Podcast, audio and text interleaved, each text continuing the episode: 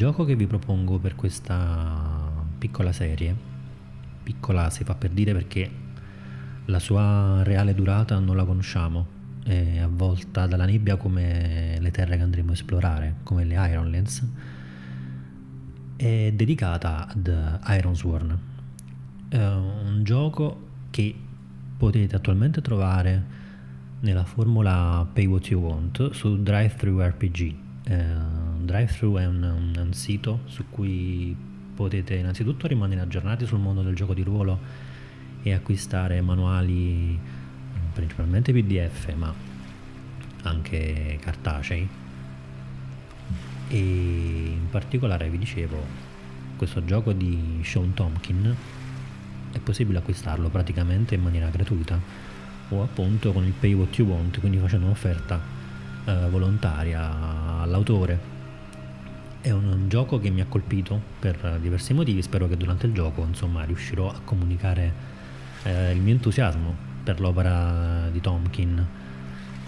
Di cosa parla Ironsworn? Vorrei leggervi i primi righi del capitolo uno, Basics, proprio per darvi un'idea più fedele possibile di quello che l'autore intendeva essere il suo gioco.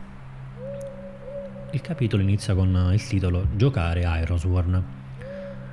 Nel gioco di ruolo di Ironsworn eh, sei un eroe eh, che intraprende pericolose missioni, viaggi infidi nel, nell'ambientazione dark fantasy delle Ironlands. Piccola parentesi, il gioco è completamente e esclusivamente in inglese, quindi chiedo scusa per o eventuali strafalcioni o delle piccole attese Uh, che mi serviranno a verificare dei termini, poiché io ho letto largamente il manuale, quindi più o meno conosco la traduzione della maggior parte dei termini, però in un qualche punto ci potrà essere qualche passo più, più impegnativo e avendo il computer davanti andrò a verificare per dare una traduzione più adeguata possibile. Continuo. Esplorerete uh, dei sentieri poco battuti, sconosciuti, combatterete battaglie disperate, forgerete legami con comunità isolate e rivelerete i segreti di questa arida terra. Ancora più importante, giurerete degli Iron Vows, cioè dei giuramenti fatti sul ferro, e li onorerete, non importa quello, non importa, insomma, costi quel che costi. Non importa a che costo.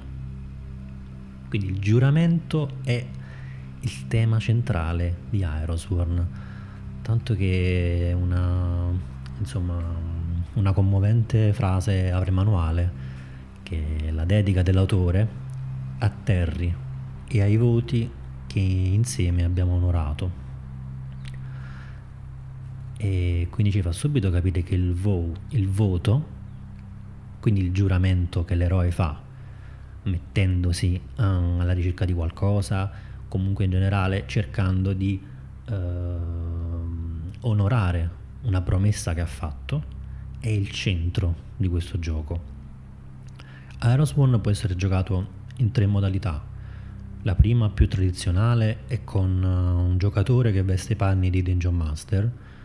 Quindi in sostanza, senza dilungarmi su introduzioni a che cos'è il gioco di ruolo, perché potrebbe, perché no, essere l'argomento di discussione in un'altra sede, in un'altra serie anzi, ma in questo caso mh, vi basti sapere che il Dungeon Master o il Game Master in generale è un giocatore che veste i panni del narratore, colui che tiene le, le redini, le fila della narrazione, di fatto ha creato o comunque crea in fieri la storia per i giocatori che poi si avventurano, si perdono, eh, si ritrovano in essa.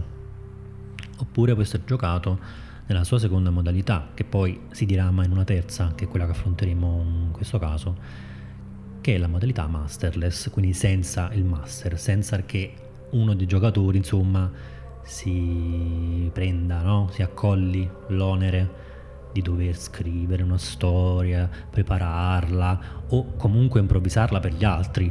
Quindi diciamo, quando si gioca col master, uno dei giocatori, bene o male, deve interpretare le, le gusti degli altri, come proprio come uno scrittore deve fornirgli una storia che abbia non solo una sua credibilità, ma anche che risponda a quello che loro cercano.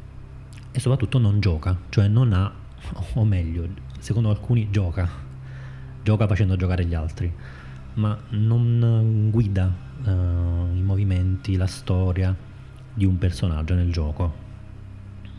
Dicevo, la seconda modalità è quella masterless, senza master. Si può giocare o in cooperativa, quindi due, tre, quattro, cinque giocatori, non importa quanti, chiaramente meno, meno sono meglio è, per motivi così di uh, gestione del contenuto che diventa problematico se siamo dieci al tavolo, o in questo caso sono solo, quindi giochiamo in solo un'avventura in, in solitaria.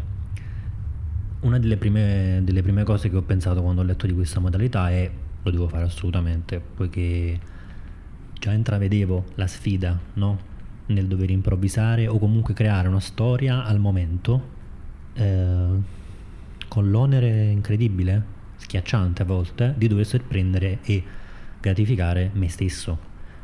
Cioè, quando c'è un Dungeon Master, un narratore che prepara una storia magari ricca di colpi di scena, di misteri, quindi a quello che i giocatori non sanno, è proprio quello che muove la loro volontà di conoscere. In questo caso io potenzialmente ehm, potrei conoscere già tutto, perché già dentro di me quello che giocherò mh, sarò soltanto io a generarlo.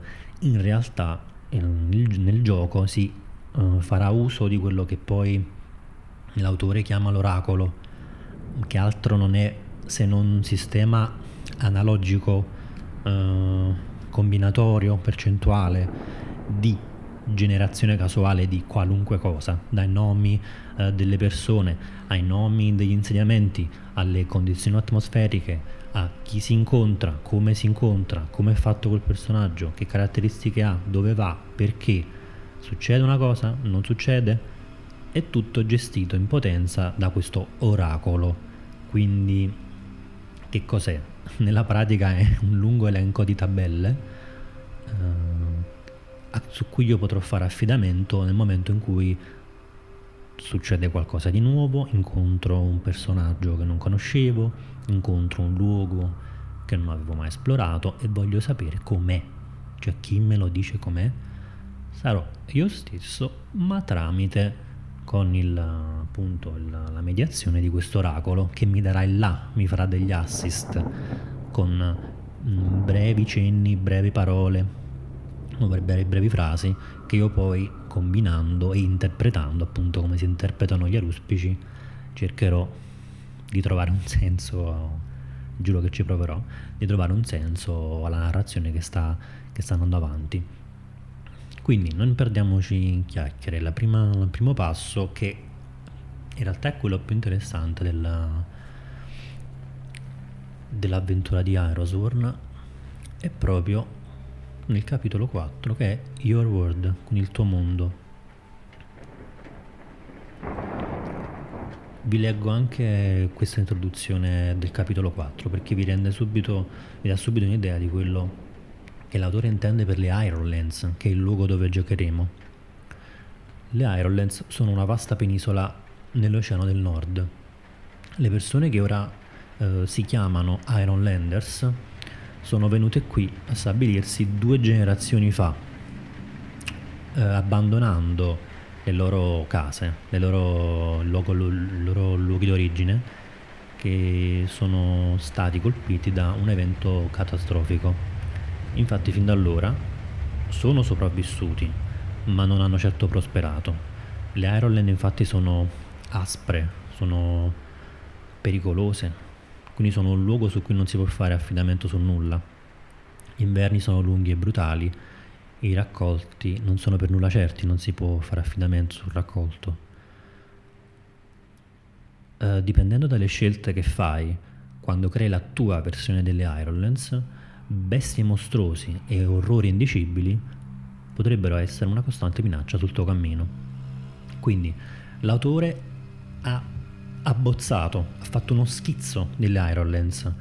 Uh, le Ironlands sono questa penisola che noi dobbiamo intendere come una penisola che nel paesaggio si rifà uh, a un luogo nordico, a un luogo scandinavo o comunque islandese, uh, della Groenlandia, quindi il, il clima è questo, il clima sia uh, nel senso di atmosfera del racconto, sia proprio il clima meteorologico, che non sarà certo facile. E l'autore non ci consegna un gioco già chiuso, già completo nella sua ambientazione, bensì ci spinge a completarlo, cioè lui disegna delle righe che non si incontrano mai, ci suggeriscono un'immagine, ma poi il nostro occhio, in questo caso la nostra immaginazione, il nostro giocare di ruolo, a far a unire, no? quei puntini, a unire quelle linee per far uscire un'immagine che poi sarà nostra personale, perché è, appunto è fatta da noi. Allora il capitolo uh, quattro, Your World, contiene la sezione che è Your Truths, quindi le tue verità. Cosa è vero? Come è fatto il mondo? Ci sono tante domande a cui ora risponderemo, divise saggiamente per categoria, e con cui noi, rispondendo a queste domande, delineeremo un mondo del tutto originale, o comunque che corrisponde alla fiction che mh, noi vogliamo giocare, no? Che noi vogliamo onorare. Quindi questo è un po' il nostro primo voto.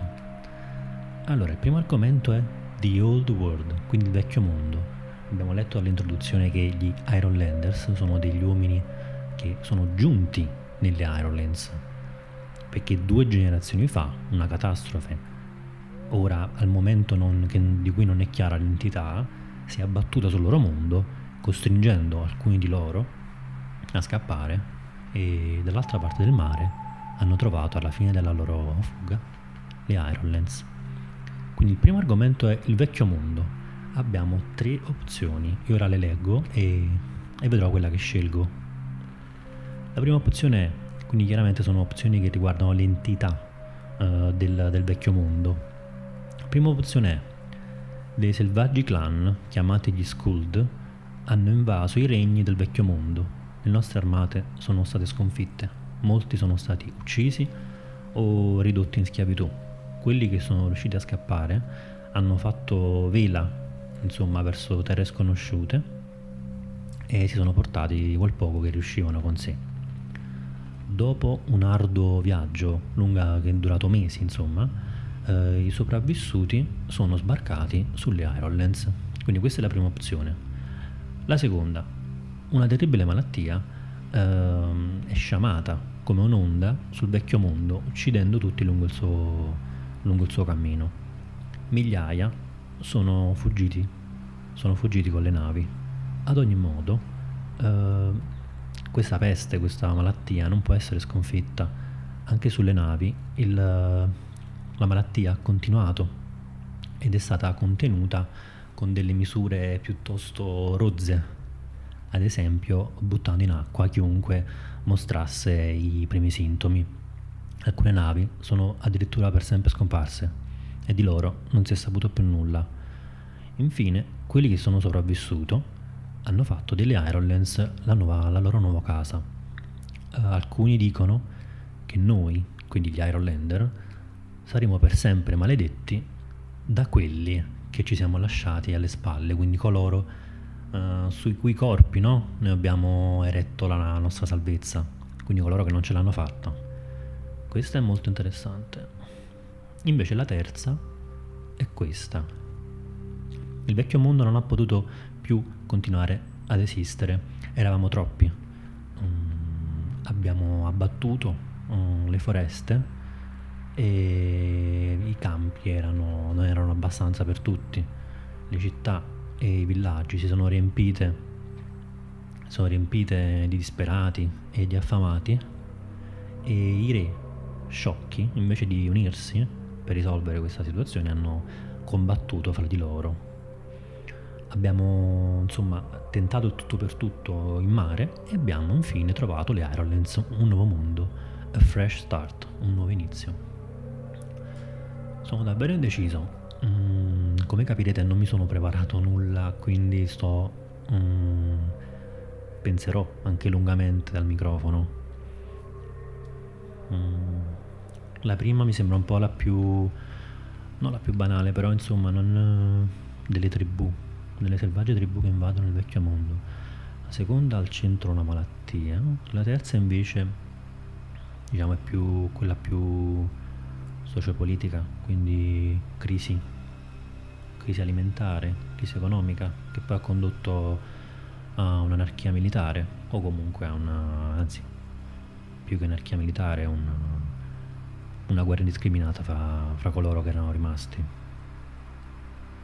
Questa mi piace molto, mi piace molto uh, la terza, quindi, perché uh, mi affascina l'idea che gli Ironlanders, quindi noi, veniamo, siamo già divisi quando arriviamo nelle Ironlands, cioè magari coloro che arrivano Uh, sono persone che poi si ritrovano sulle Ironlands e si ritrovano magari a dover sopravvivere uniti, ma non riescono a lavar via uh, i vecchi sgarri, no? Quindi le ferite di guerra, perché prima erano persone che hanno lottato tra di loro a causa degli stolti re. Quindi questa mi piace molto e barro proprio questa opzione. Ok, ho scelto. Poi Iron, il ferro. Ironsworn è nel titolo del, del manuale, proprio perché i due elementi che hanno un'importanza principale sono l'iron, il ferro, che è un materiale non inteso soltanto come tale, ma mm, che ha un ruolo anche mistico in alcuni, in alcuni frangenti, anche se siamo noi poi a doverlo definire nei dettagli, e poi appunto il giuramento, giuramento sul ferro, perché è descritto, poi lo vedremo, che quando un guerriero fa un giuramento lo fa toccando un oggetto di ferro, una spada, un'armatura, un elmo, perché è come se questo ferro fosse una sorta di conduttore, non, non elettrostatico, ma mistico, che, che permette di contattare gli dei, o comunque l'onore stesso del guerriero. Vediamo il ferro. Uh, le montagne imponenti e le colline delle Ironlands sono ricche di ferro. Uh, più, ancora più importante di tutte è il ferro nero, che si dice sia forgiato nel, nelle stelle. Seconda opzione. Il tempo è pessimo, eh, pioggia e vento selvaggio, viene dall'oceano, gli inverni sono lunghi e, e difficili. Uno dei primi che hanno raggiunto le Ironlands eh, disse: solo quelli fatti di ferro, sono quindi solo uomini di ferro, oserebbero vivere in un posto come questo. Per questo la terra, le Ironlands, vengono chiamate così. Quindi in questo caso la seconda opzione fa riferimento allo spirito, no? Un, un'indole d'acciaio, o meglio di ferro, che serve proprio per, per vivere sulle Ironlands. Questa mi piace di meno, perché è più metaforico. La terza. Misteriosi pilastri di metallo eh, sono stati rinvenuti ovunque sull'isola. Sono di una, un ferro grigio e liscio, come, la, come le pietre di un fiume. Nessuno conosce il loro scopo, alcuni dicono che sono vecchi quanto il mondo. Alcuni, come i preti di ferro, le adorano e, e fanno giuramenti ai loro piedi, fanno giuramenti insomma su di loro. Uh, molti insomma cambiano strada e si affrettano, quindi hanno paura di questi pilastri o dei preti, non è chiaro, non appena qualcuno eh, intralcia il suo cammino, quindi non appena li incontrano. Questi pilastri non, non invecchiano mai, non si consumano, e persino la lama più affilata non riesce a, a marchiarli, non riesce a scalfirli. La terza mi sembra chiaramente molto affascinante, ma mi piace un po' meno, perché indirizza troppo la narrazione e fornisce un elemento di trama molto, troppo importante, che è questo dei preti di ferro. No, non mi piace. Devo dire la verità, non mi piace nemmeno questa del, del meteo, quindi scollo soltanto coloro che sono fatti di ferro, non... non Non mi piace, non mi dice nulla. Quindi sceglierò in questo caso la più banale, cioè che il ferro è un materiale che si trova in grande quantità nelle colline e sulle montagne delle Ironlands.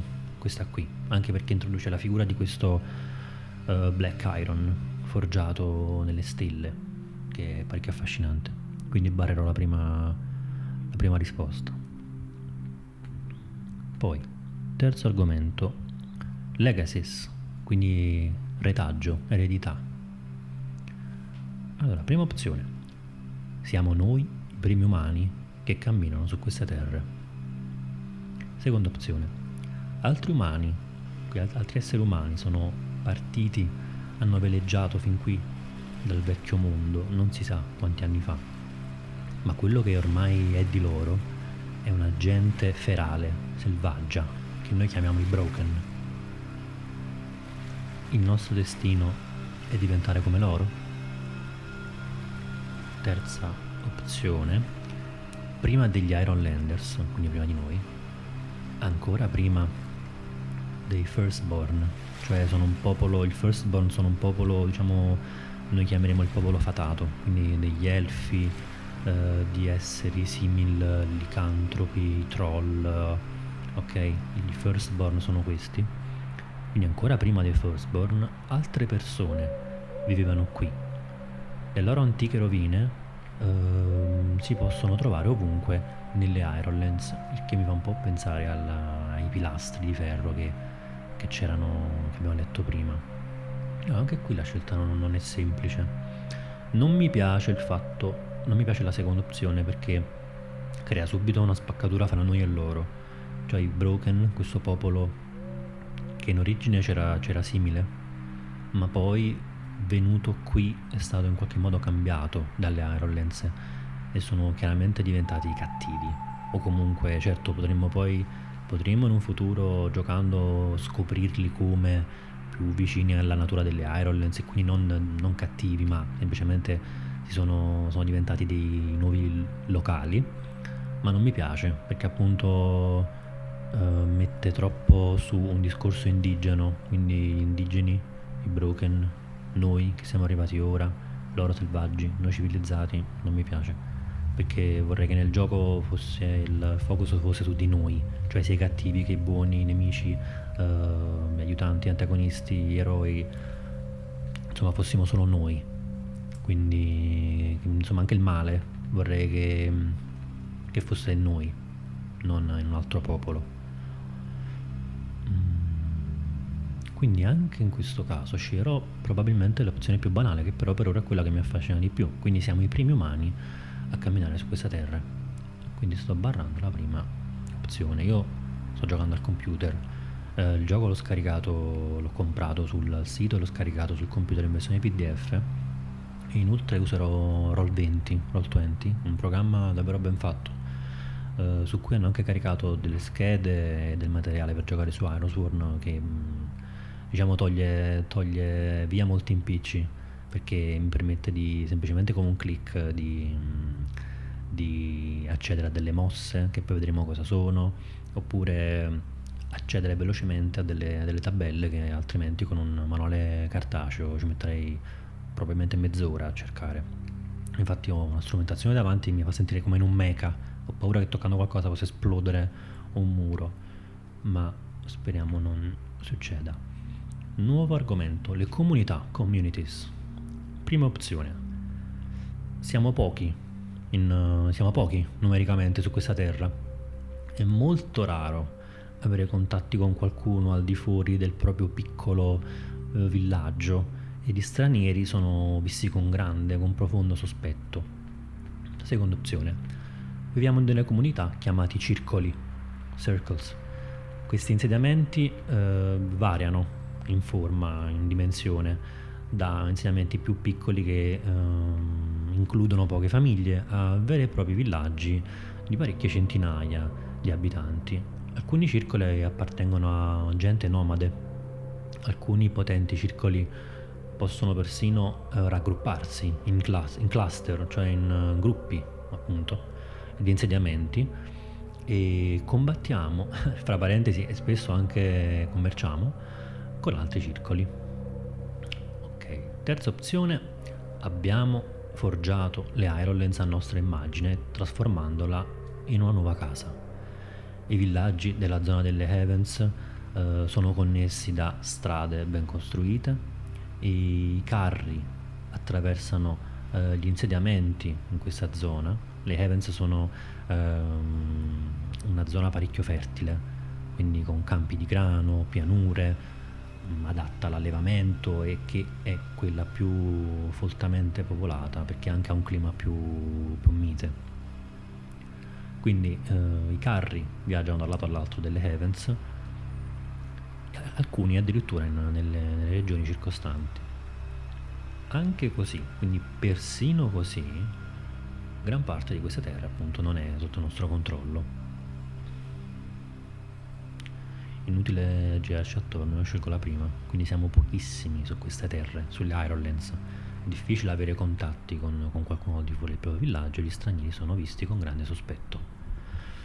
Il mood che stiamo creando è abbastanza chiaro, molto da survival, survival viking, quindi questi, mi immagino questi villaggi circondati dalla nebbia da cui non esce...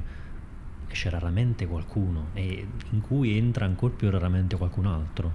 Eh, il mondo intorno scompare nel, nel bianco latte di questa nebbia maledetta e nessuno sognerebbe mai di attraversare le Ironlands, anche perché proprio non c'è motivo di farlo. Già è difficile sopravvivere dietro la palizzata che circonda quello che chiamiamo casa e chissà chissà cosa contiene in realtà il mondo che non conosciamo, quindi non ci avventureremo mai e per questo motivo gli stranieri sono visti con sospetto, perché chi vuoi mai che possa venire con intenzioni pacifiche nel nostro villaggio. Nuovo argomento, i leader. La leadership è varia, è varia almeno quanto sono varie le persone. Alcune comunità sono governate da capi di potenti famiglie, oppure hanno consigli di anziani che prendono decisioni e sedano, più che sedano diciamo che dirimono le dispute. In altre comunità questo ruolo è ricoperto dai, dai preti. Per alcuni è il duello che decide quello che è giusto e sbagliato nel circolo. Oppure seconda opzione, ogni comunità ha il proprio leader chiamato overseer. Eh, ogni sette primavere, ogni settima primavera Uh, le persone, uh, il popolo lo conferma oppure ne sceglie uno nuovo. Uh, alcuni overseer indossano l'iron circlet con riluttanza, mentre altri uh, sono assetati di potere e addirittura lo cercano di ottenere a qualsiasi prezzo, anche con minacce. Terza opzione. Sono numerosi i capi, i clan che regnano su questi piccoli, sui loro piccoli domini. Molti di loro addirittura vorrebbero diventare un nuovo vero re. Mm. Questa mi piace, mi piace, è quella su cui credo ricadrà la mia scelta. Quindi un territorio aspro, eh, in cui non solo è difficile vivere per motivi eh, appunto di suolo, meteorologici e anche perché gran parte è sconosciuto, ma come eravamo divisi nell'old world, nel vecchio mondo, così nel nuovo mondo siamo ugualmente divisi, se non di più, perché è un territorio ostile che noi però non vogliamo affrontare uniti, preferiamo affrontarci l'un l'altro, quindi ehm, annaffiare eh, le vecchie faide, eh, nutrire ehm, gli odi reciproci invece che seppellire l'ascia di guerra per far fronte contro le Ironlands. Quindi c'ero questa qui, la terza opzione. Difese, quindi sistemi di difesa. Qui nelle Ironlands i rifornimenti sono troppo preziose e le terre sono popolate in maniera troppo uh, sperequata, troppo disuguale uh, per supportare un, un esercito, quindi delle forze organizzate che possono combattere. Semplicemente quando una comunità è minacciata, le persone si uniscono per proteggere la loro casa. Seconda opzione, i wardens sono i nostri soldati, eh, fanno le guardie e appunto compongono i ranghi dell'esercito. Eh, servono le comunità insomma in questi modi, quindi facendo la guardia ai dintorni, organizzano difese in tempo di guerra, in tempo di crisi. Molti hanno profondi legami con la, la loro comunità, altri invece, chiamati free wardens, eh, sono dei mercenari, dei mercenari giovani che, che insomma si possono assoldare per servire una comunità o proteggere dei, dei, delle spedizioni, dei caravans. Terza opzione: le nostre bande di guerra eh, sono pronte a colpire i nostri nemici e difendere i nostri possedimenti, eh, sebbene non siano impressionanti o comunque ben organizzate come dei veri e propri eserciti, o almeno quindi non ricordano per nulla quelli che precedentemente marciavano eh, da una parte all'altra del vecchio mondo, queste, queste forze sono ben, ben addestrate e equipaggiate, Um, diciamo, insomma meglio o peggio a seconda di quello che si può permettere la, la propria comunità, la comunità a cui appartengono. I, um, i portatori del vessillo di queste bande sono, um, adornano le loro bandiere con descrizioni, quindi più che altro in questo caso con disegni, icone, rune uh, del vecchio mondo, quindi che richiamano la storia del vecchio mondo e le vittorie che hanno ottenuto sulle Ironland. Questa è molto bella, quindi un mondo in guerra, un mondo eh, in frantumi, che quindi come uno specchio in frantumi riflette l'odio che precedentemente ci ha, ci ha tirato su, che ci ha coltivato in qualche modo. Scelgo questa, questa qui, la tre, quindi delle warbands, delle bande di guerra eh, razziano in lungo e in largo, e se non sono equipaggiate come gli eserciti che in passato avevamo nel vecchio mondo, però sono comunque, possono essere temibili e pericolose. Un nuovo argomento: misticismo. Prima, prima risposta che possiamo dare: alcuni eh, trovano conforto nei, negli old ways, quindi nei, nei, nei vecchi, insomma, nei, nei vecchi riti, nei, nelle vecchie credenze. La chiamano misticismo e riescono a predire la fortuna, la sorte dei nuovi nati, o eh, riescono a chiedere, a ottenere delle forme rituali per invocare una, un buon raccolto. Altri eh, hanno paura di coloro che possiedono questi poteri, e ad ogni modo la maggior parte della gente crede, mh, crede che la vera magia, se sia mai esistita, quindi non si sa, a patto che sia realmente esistita, è ora per sempre perduta e non la possediamo. Seconda opzione: la magia è rara e pericolosa, ma quei pochi che riescono a imbrigliarne i poteri sono considerati davvero gente temibile. Terza opzione: la magia scorre in questa terra come, come dei fiumi, come dei fiumi sulle, nelle valli. Il potere è lì per coloro che riescono ad afferrarlo, e persino la gente comune eh, spesso sa come fare dei piccoli, uno o due piccoli rituali. No, l'ultima sicuramente non mi piace. Mm. La prima, la prima è quella più ehm, in gergo fantasy la diremmo legata a un'idea di low magic. Quindi la magia in realtà non esiste, o se esiste è al limite, no? Un po' come la magia di Gandalf, non è sempre chiaro se è vera magia o sono dei piccoli trucchi o è semplicemente derivante dalla conoscenza di qualche altro campo.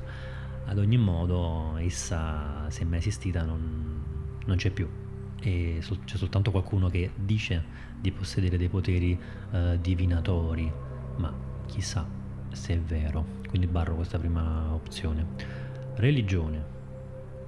Pochi Ironlander ancora eh, mormorano preghiere eh, della tradizione, mm, ma molti credono eh, che gli dei ci hanno ormai abbandonato. Seconda opzione: le persone onorano i vecchi dei e anche i nuovi. In questa terra aspra e inospitale una preghiera serve sempre come conforto. Terza opzione: abbiamo molti dei, eh, si fanno conoscere ai nostri occhi attraverso manifestazioni e miracoli. Alcuni camminano in segreto tra di noi. I preti riescono a interpretare la volontà degli dei e la danno, insomma la distribuiscono eh, alle comunità. Mm. Scelgo ancora una volta la prima opzione, quindi qualcuno ogni tanto ehm, al calore del fuoco, mentre fuori c'è una tormenta di neve, mormora qualche preghiera nei confronti di un dio il cui nome magari ha dimenticato, ma di cui conserva un'icona, magari soltanto un ricordo, però gli dèi non sono più al nostro fianco.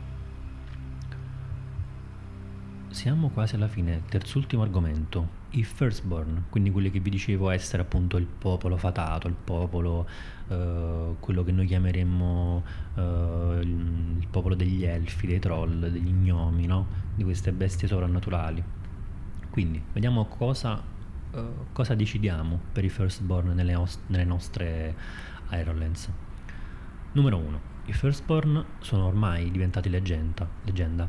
Alcuni Uh, dicono che uh, rimangono delle vecchie tribù di Firstborn che abitano nella, nelle folte foreste o sulle alte montagne. Molti di più però credono uh, che essi sono soltanto un mito e non sono mai stati reali. Seconda opzione, i Firstborn vivono in, uh, in isolamento e sono davvero in maniera crudele protettive uh, verso i propri confini. Terza, i Firstborn hanno il controllo o comunque abitano in maniera importante le Ironlands. Gli elfi delle foreste, delle deep forest, quindi delle folte foreste, i giganti delle, delle colline ci tollerano e a volte persino commerciano con noi per ora. Gli Ironlanders um, temono, hanno paura del giorno in cui essi decideranno che non siamo più benvenuti. L'ultima sicuramente non la sceglierò. Sono indeciso tra la prima e la seconda. La seconda è quella che dice che i Firstborn vivono in isolamento e sono molto protettivi verso i propri confini, e la prima che ormai sono una leggenda. Mm, scelgo la prima. Come la magia, anche i Firstborn non sono mai esistiti probabilmente, o comunque se sono esistiti, anche come gli dèi, non, non ci sono. Per nostra fortuna, o chissà. Penultimo argomento, le bestie. Le bestie Uh, non sono nient'altro che una leggenda. Uh, soltanto pochi che hanno viaggiato nelle foreste e sulle alte montagne tornano con delle folli storie di mostruose creature, ma sono chiaramente degli sciocchi. Non esiste niente di tutto questo.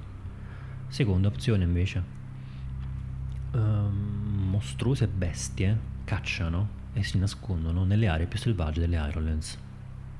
Terza opzione, bestie di ogni sorta eh, sciamano sull'Ironlands, abitano principalmente eh, luoghi isolati, ma a volte si spingono fino ai nostri insediamenti per cacciare. Eh, qui spesso cacciano il bestiame, ma attacchi a viandanti, carri e persino insediamenti non sono per niente rari.